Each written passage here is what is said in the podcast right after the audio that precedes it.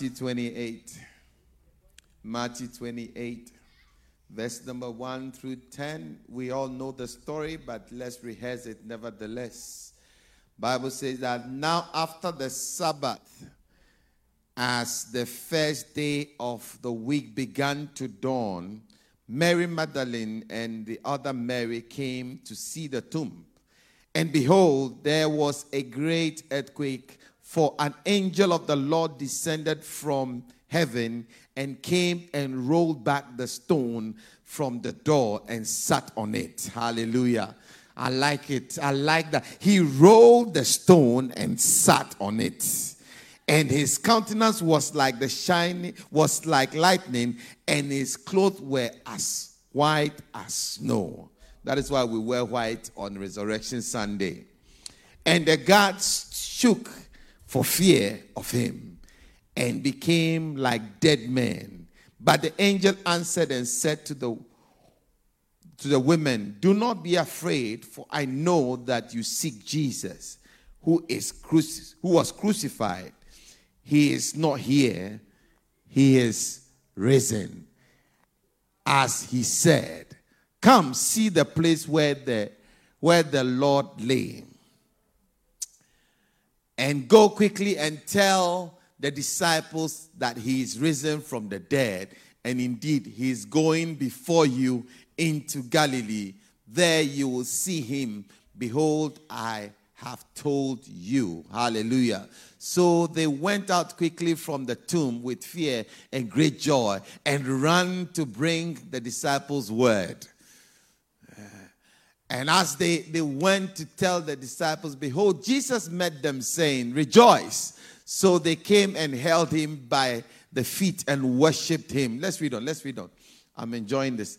Then Jesus said to them, Do not be afraid. Go and tell my brethren to go to Galilee, and there they will see me. Verse 11. And while now, while they were going, behold, some of the guards came into the city and reported to the chief priest and all, all the things that had been done. And when they had assembled with their elders and consulted together, they gave a large sum of money to the soldiers and saying, Tell them his disciples came and stole him away while we slept. And if this if this comes to the governor's ear, we will appease him and make you secure. So they took the money and did as they were instructed. This saying is commonly reported among the Jews until this day. Here ends the reading of his holy word. They took money to try and they took money to try and um, lie and say that he is not risen. But we know that nine times, nine times he appeared. In case the first time we were not sure, the second time we'll confirm there was a guy called Thomas who was not there. And he said, Until I see the nail prints in his, uh, his hands and touch it, I will not believe. So they he appeared again and he said to Thomas, Come touch me. Thomas touched him and said, My Lord and my Master. The Synoptic Gospel reports nine times he was seen. But I like the fact that the stone that held him captive was rolled away. And the angel sat on the stone. Oh, death, where is your sting? Oh, grave, where is your power? In victory, our Savior is risen. I want to I want to speak on the t- title The Power of His Resurrection. Philippians chapter 3, verse 7 says that what things were gained to me, these I have counted for loss. Yet, indeed, I also count all things lost for the excellence of the knowledge of Christ, Jesus, my Lord, for whom I have suffered the loss of all things and count them rubbish, count them as rubbish, that I may gain Christ and be found in him, not having my own righteousness, which is from the law, but that which is through faith in Christ, the righteousness which is from God by faith. I want us to read verse 10 together. Is that okay? Ready, go. That I may know him and the power of his resurrection and the fellowship of his suffering, being made conformable unto his death, if by any means I may attain to the resurrection from the dead. Hallelujah. Now, Paul was saying that I was not there. I was not as fortunate as the disciples to have experienced this. I don't know it offhand. But I want to have that same encounter. I want to know him. So he says that I, being a student of the law and being so great in my studies, I practice the law. So I have rich righteousness in the law. But all these things, I count them as nothing, as dung, as rubbish. So that the righteousness I have will not be my own righteousness, but his righteousness that I may know him. That I may know him and have fellowship with his suffering to be made conformable to him. That I may at least attain the power that raised him from the dead.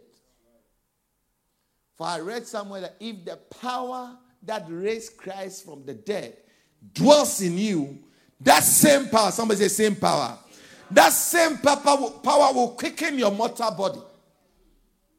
So the same power that raised him from the dead is available for you and I. The power that rolled the stone the power that sat on the stone, the power that said that do not look for the living among the dead. He is not here, but he is risen. That same power is available today. Somebody say, same power. He did not take the power with him, he left it here. You know, every great man, what makes you great? is not the amount of houses, cars, influence you carry, but what you are able to live for your children's children. Not your children. I always say to my children, I am not working for you. Forget about you. My grandfather, your grandfather, my father, worked for you. So everything that my father left is not for me, it's for you. That I will give you. But what I am doing is not for you, it's for your children. Are you with me? Because a, a, a, righteous man leaves a legacy for his children's children. So any good man will not take his legacy with him. I don't know whether you understand what I'm saying. Any great man will not, will not take the houses with him. A great man will not spend all his money whilst he's alive. And when he dies, they, they have to borrow money to bury him. That's not a great man.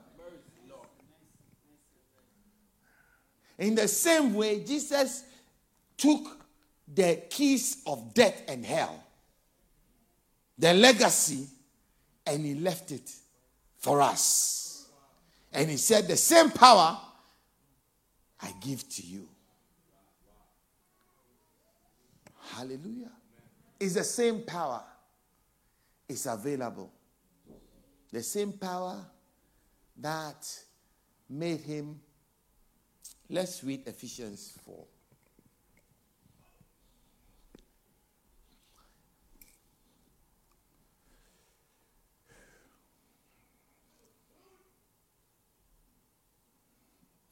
That sounded like stop dome. Ephesians 4 8. Therefore, he says, when he ascended on high, he led captivity captive and gave gifts to men. Now, this, he that ascended, what does it mean? But he first descended into the lower parts of the earth. He who descended is also the one who ascended far above all the heavens that he might fill all things. Give me the next verse. That we should no longer be children. He left us a legacy that will have power here. He took the keys of death and hell and he did not take it with him. He left it here for us. I read somewhere in the Bible, I think it's Revelation 1:18. He says that Give me Revelation 1:18 quickly. I am the living one.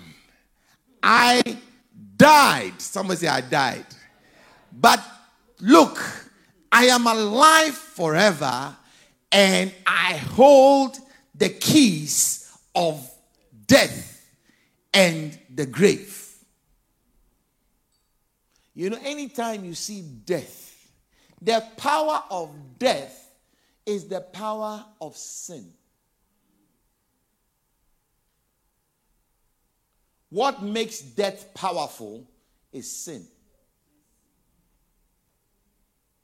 What makes prison scary is crime. If you don't have any business with committing crimes, prison is not part of your lifestyle. How many understand what I'm saying? Yeah, you can pass by the prison, uh, what do you call it, building every day of your life till you die. You will not have any occasion to go in there or see what happens there because the power of prison is crime. If you don't commit any crime, prison has nothing to do with you, it has no power over you. So, what makes death very scary is sin. Because the wages of sin is death. Hallelujah. And the Bible says, all have sinned and have come short of the glory of God, which means that all of us are now slaves to sin. Hallelujah. And the Bible says that when he descended, he took captivity captive. What it means that he took death and the agents of death captive. The agents of death include sicknesses. The agent of death includes diseases, depression, it includes uh, mental problems, it includes, you know, all those things you can think about that eventually, ultimately leads to death. All those things are agents of death. They are all the ones that keep us captive. They are the ones that make us powerless. But the legacy that he left for us is the power that resurrected Christ. That same power is with us. Because of that power, you have power over sin. So that sin has no more power over you. Hallelujah. In Matthew 16, he says, I give you the keys. I think verse 18, 19 says that I will give you the keys of the kingdom of heaven. The key that he took from the enemy says, I will give you the keys. A key is an access point. I don't know whether you understand what I'm saying. If you have key, you have access. I remember that the other day, I normally have a key to this building. And the other day, somebody took my key without informing me that he had my key. It was a he. And the he is here. So I drove all the way to this building, hoping to get gain access into the building because I know that I have the power to gain access into this building. Because I am part a part owner of this building. So I must have access into the building. But when I got here, at last, there was no key in my pocket, in my car, in my glove compartment. There was no key. So I came here and tried to open the door. And I was saying to the door, door, listen, I am one of your owners. I own you. So open sesame. The door said, Not today. I said, Door, don't you understand? I am the, the bishop of the tetragrammaton. I am the bishop of this house. Open thou now. The door said, hey, when you when you stop making noise, can you go, please? I said, No, no, you don't understand. Do you know that I can change you? Me, I can change, I can remove you. I can remove you and put you in the basement and bring another door here. Said, Do me a favor, please. the door said, Do me a favor, please. Get out of here, man. the door told me to get out of here. And after arguing the door for a little while, I realized that it was a foolish venture and that the door was never going to open. So I had to drive back to my house, very angry. And then when I went, the person who had my key was asleep. So I woke him up. Where are my keys? Uh, uh, mm. You know when you're asleep and somebody wake you, you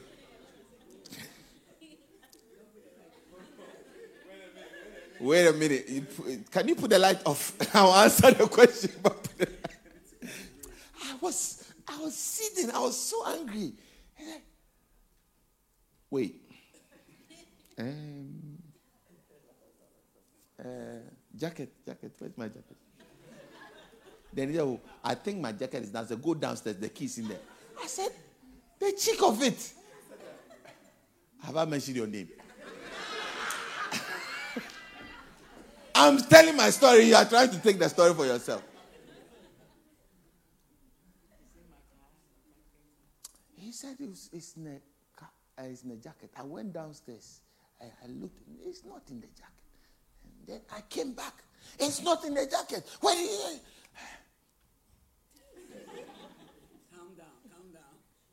it? he turned. He didn't get up. He turned to the floor of his bed and then scrambled something and then took the key and then he put the key on his bed and then turned to sleep. I wanted to, I wanted to knock him. After sending me downstairs and upstairs, he didn't even bother to give me, hand the keys to me. He put the key on the bed. If you like, take it. If you don't like to be there, don't disturb my sleep.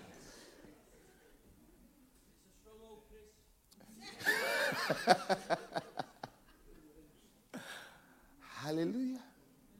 And when I got the keys and I came back to the door, and I said, What were you saying again? The door said, Now, you can enter. What am I saying? You have access to the key. There's been times that I've come and I thought The same person had taken the key because I leave the key in a certain spot in my car. But then I, as I scrambled, I couldn't find it. And I was, I was like, Am I have, do I have to go back home? And uh, so I was like, I, I, looked in my bag. Sometimes I leave in my bag. I look, ah, what's going on? I looked in the car again, not knowing. Somebody decided to put the key on the corner pocket of my bag, this side, which I normally don't check. And they forgot to tell me. Somebody. That's another somebody.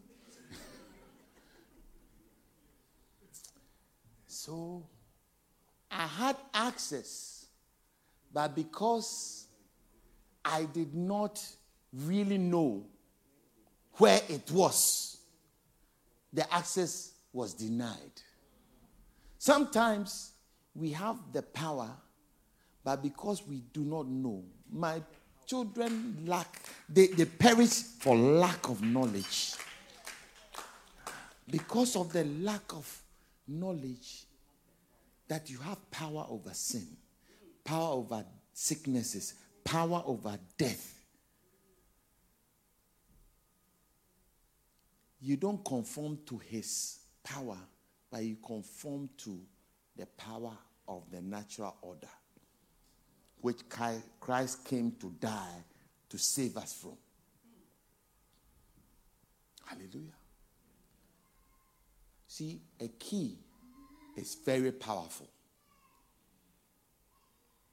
Even if you own the building and you don't have the key, you can't enter. The one who doesn't own the building, if they have key, they have more power over you. Hallelujah. That's how come sometimes we as Christians, it looks like we don't have power. Because even though we own the key, the key has now been bequeathed to us because we don't know what we are doing.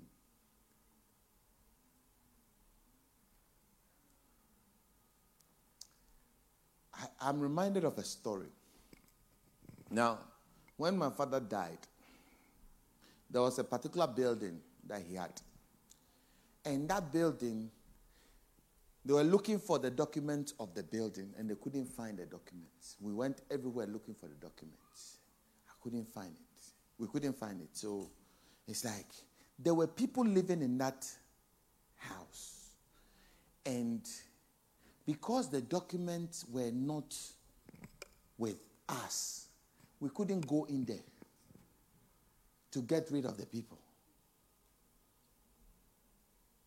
And it was it was like becoming very because we went to check, you know, so what is happening to the document? Went to the commission to check where, you know, like where who owns the building? The building is in the is the same name, but where is it? And I remember I'd gone everywhere. This is about two weeks going back and forth. Then one day I was getting ready to go out and I got a phone call. When I got a phone call, the phone was, you know, when you see a strange number and the person, like, hello? Like, Who is this? Then he mentioned his real name. But I didn't know that, you know, you know people by their nicknames. And when he mentioned his name, it didn't ring a bell. Then he mentioned another name, it didn't ring a bell. Until he mentioned his, he said, Wagus. So, oh, hey, what's up? He said, oh, come, come, come. I want to see you. This was my, was he our mate? Or was he one year ahead or one year behind? One year ahead. I mean, like this, like one year ahead of me. Nice friend of mine. Nice senior lawyer. He called me to his office. I went to his office. He said, Oh, have something for you. I said, What? Then he took a certain document out. Then he gave me the document. When I took the document and I saw the address, I knew exactly this is the document we've been looking for all this while. As to how he got to him. And of all people, him. And he said, When I saw the name, I knew it had something to do with you. So I checked, and then I saw that your name was connected to the building. And as soon as I found you, I asked somebody who said you were in town and gave me your number. So here. And I said to the guy, You don't know what you have done. Because you do know that because of this paper, you could have taken the building. He says, Are you telling me the law? I'm a lawyer.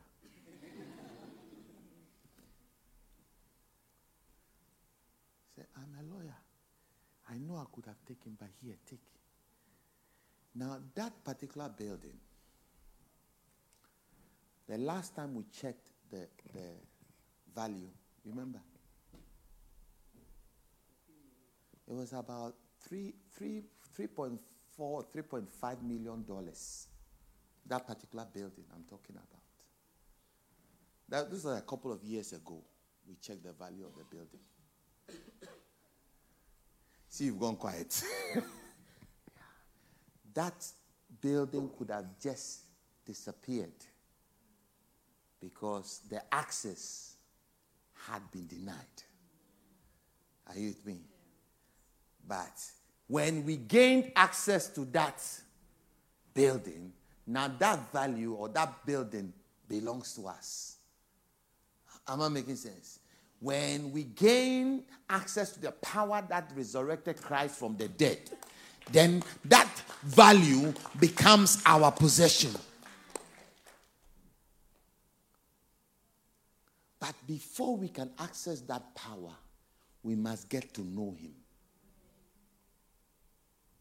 You see, because I knew this guy, I was able to gain access. Assuming he did not know me or he did not know that I was connected to this. Remember, this guy, I haven't spoken to this guy for the last 20 something, 30 years. I hadn't spoken to him. The last time I saw, interacted with him was about 30 years ago. But he saw the name and he connected the name and then he found my number, called me, and gave me access because there is a knowing. Hallelujah. There is a knowing, there's a relationship. He said to me, I could have taken this, but when I saw your name, I said no. That so says that that I may know him. So that power is available only to those who know him. And so Paul says that I will give up everything to know him. Because to know him means to gain access to power. To know him means to become a powerful witness of Christ.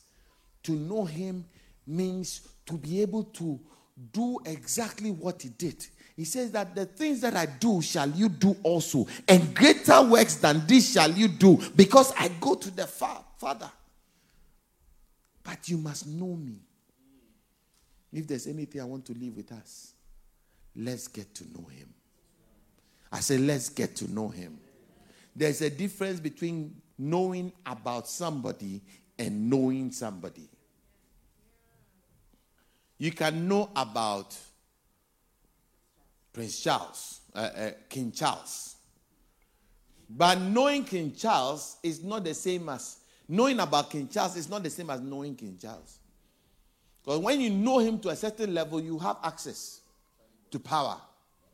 You understand what I'm saying?